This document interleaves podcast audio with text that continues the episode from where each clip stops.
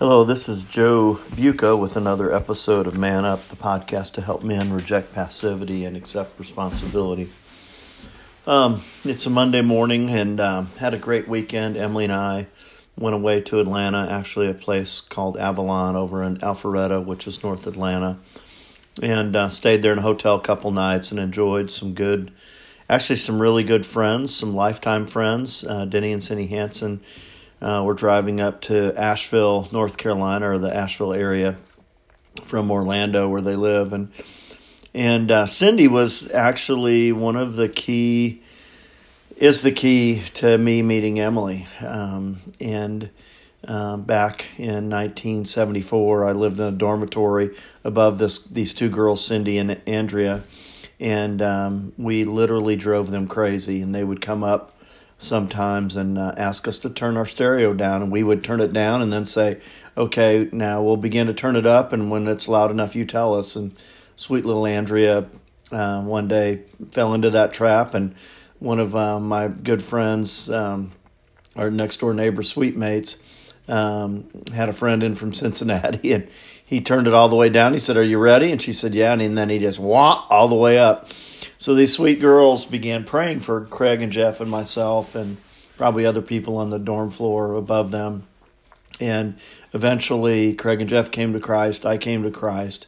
And then eventually, Cindy moved out of the dorm into a house uh, on the other side of campus with, um, I think, five girls. And Emily was one of those girls. And since they continued to have me as kind of a evangelistic uh, target, so to speak, probably not the right way to say it, but they but they were concerned about my soul and Craig and Jeff had come to Christ and so they had us over dinner one night and these beautiful, you know, six, five, six girls were were um, they were all just kind of talking and I began to get really uncomfortable. I was very shy back then and realized one of us is not the same as the others. I think that's like a Sesame Street thing, but but um, began to realize, you know, through my struggles and and just through things going on in my life that I really needed Jesus, and so that my junior year is when I came to faith. But really, what I want to talk about today is just these lifelong friendships.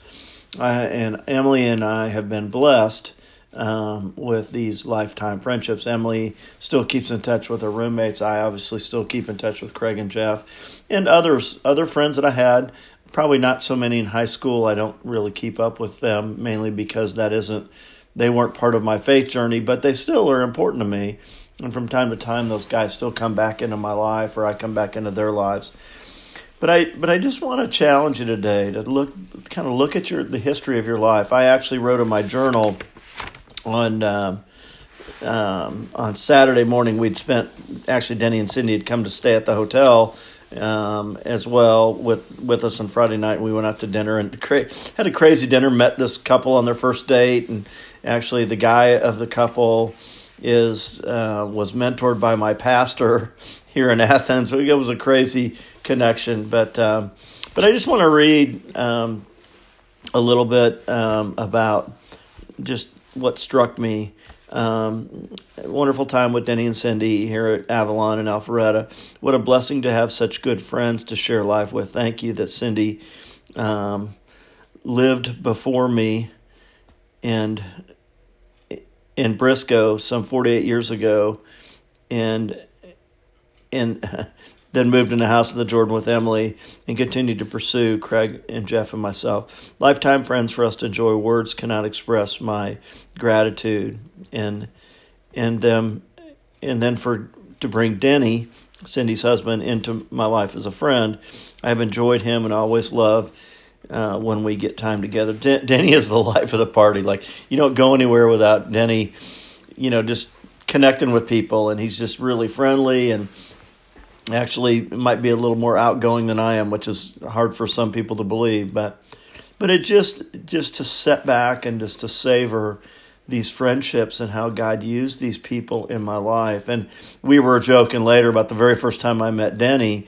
We'd gone down to Orlando to stay with him, and Emily went out shopping with Cindy, and I was left alone with Denny, and he got his mandolin out playing, and it was it was just a crazy experience. And then for me to go, okay, like don't leave me alone with that, that guy, to a point where he and I have gone on a number of trips together, and I just love and adore him, and and feel really safe with him. So again, just this importance of building lifetime friendships. And actually, one of the things that really has struck me in the last couple of years is the need to go back to some of those people that were very influential in my life. Actually, I've thought about taking a sabbatical. I don't know that I can do it this year because we have so many trips planned uh, with kids and with friends. Actually, we planned a trip in May with Denny and Cindy, hopefully to go to Greece or to go somewhere, whether it's Napa or Asheville or or wherever. But um, we just want to spend time with them. And you know, one of the things that Emily and I have committed ourselves to is to really make sure that these relationships are maintained and savored and and we can communicate appreciation to these friends like just to be able to say to Cindy hey thank you for your faithfulness for prayer and for your faithful witnessing to me and test you know telling me about Jesus and for bringing Denny into my life and um, and it was just sweet. So anyway, I just want to encourage you go back and reconnect with some of those people from your past, uh, especially those people that God used in influential ways, and it, it is very encouraging and something to be very thankful for.